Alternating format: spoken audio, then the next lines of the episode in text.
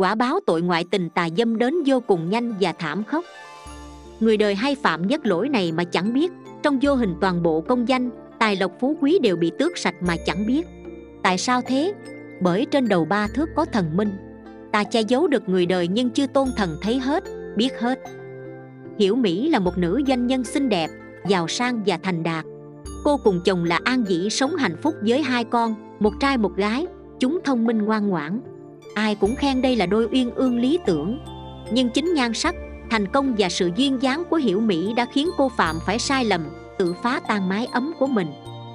Trong một lần công tác, hiểu mỹ gặp và quen anh chàng họ điền. Hai bên nhất kiến chung tình, cảm thấy vô cùng ý hợp tâm đầu, luyến ái ngày càng sâu đậm. Họ ngoại tình và đắm chìm trong nhục dục, thương nhau mê mệt.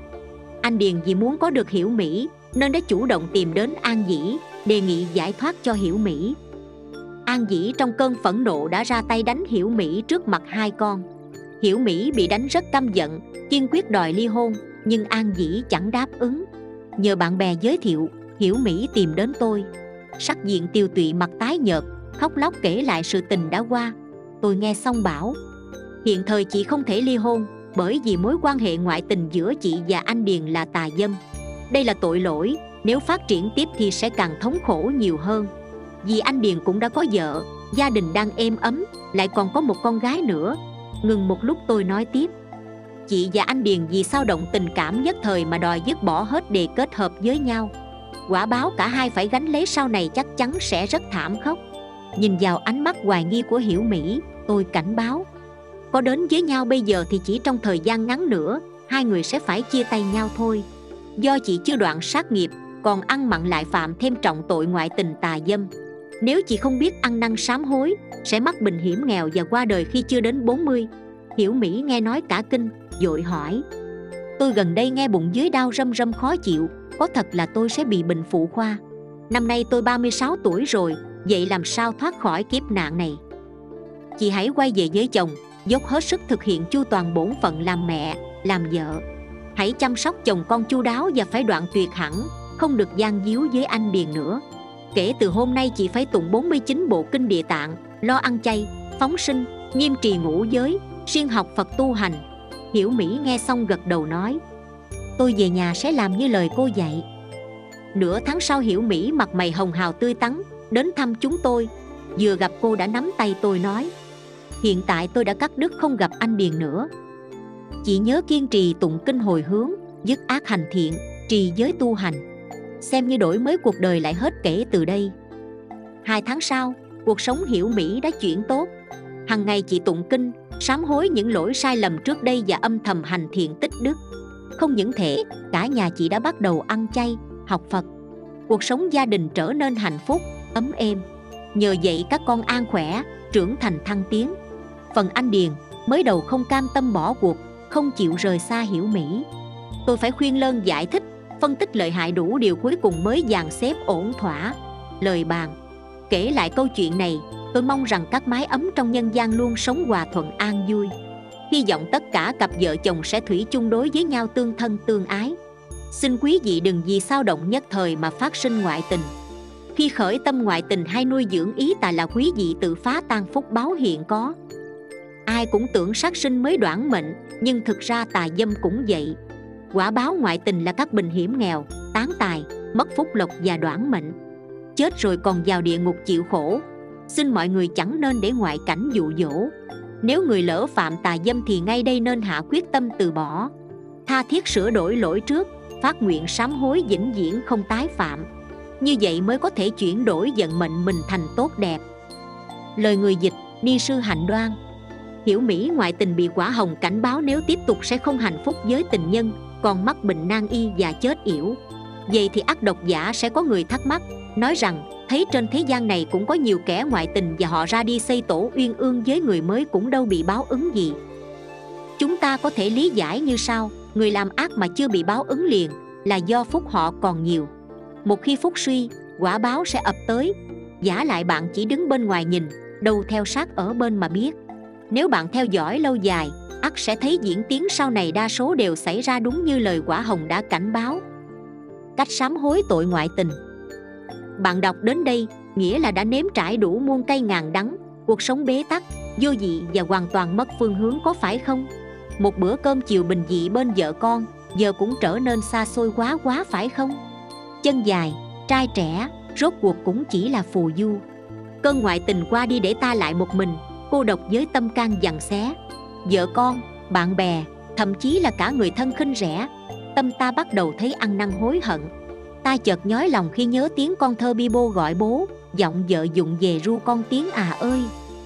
Ta chợt thèm nghe tiếng vợ cằn nhằn, mùi bỉm sữa con nồng nàn trên áo tóc. Thèm đến nôn nao tiếng trẻ quấy nửa đêm, đến thắt lòng bữa cơm nhiều lần gián đoạn bởi con khóc trớ. Những điều trước đây làm ta vô cùng khó chịu, giờ trở nên đẹp và đáng yêu đến lạ thường ta muốn trở về với gia đình, muốn mọi thứ bình an như xưa nhưng không còn lối. Tất cả dấu yêu xưa đã theo tiếng gọi của ái tình, nhục dục mà trôi mất hết rồi. Nếu bạn thực tâm ăn năn hối cải, muốn được hạnh phúc như xưa, muốn cuộc đời mình không bị trượt dài trong khổ đau và bế tắc, thì phải sám hối tội ngoại tình. Cách sám hối tội ngoại tình như sau.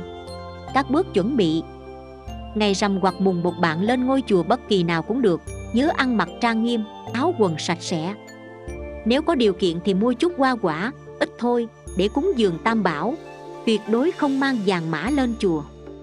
Cách sám hối. Tại chánh điện, bạn quỳ dưới chân tam bảo, chắp tay trước ngực, niệm nam mô a di đà phật ba lần, mỗi lần một lạy rồi đọc nghi thức sau. Phát nguyện sám hối. Nam mô a di đà phật ba lần. Hôm nay, ngày, tháng, năm, còn thắp nén nhang thơm với tấm lòng thành chí tâm xin được sám hối hết thảy mọi tội lỗi đã gây ra cho pháp giới chúng sinh trong từ vô thủy kiếp đến nay. Con biết mình nghiệp sâu chướng nặng, phước mỏng huệ cạn. Do không hiểu nhân quả, từ vô lượng kiếp đến nay đã tạo vô biên các nghiệp bất thiện. Lại trước đây con đã phạm đại tội ngoại tình, tà dâm. Với những ai đó, thời điểm nào, có bao nhiêu nói rõ hết ra, hết thảy nay con xin sám hối. Nguyện từ nay đến tận cùng vị lai sau thề không tái phạm dù cảnh thuận hay nghịch cũng nguyện giữ thân tâm thiện lương. Con cầu nguyện tam bảo chứng minh và gia bị con sớm được tiêu tai mọi tội lỗi. Nam mô a di đà phật ba lần. Lạy phật. Bạn cần nhớ rằng lạy phật là phải giao năm dốc, chí tâm và cung kính.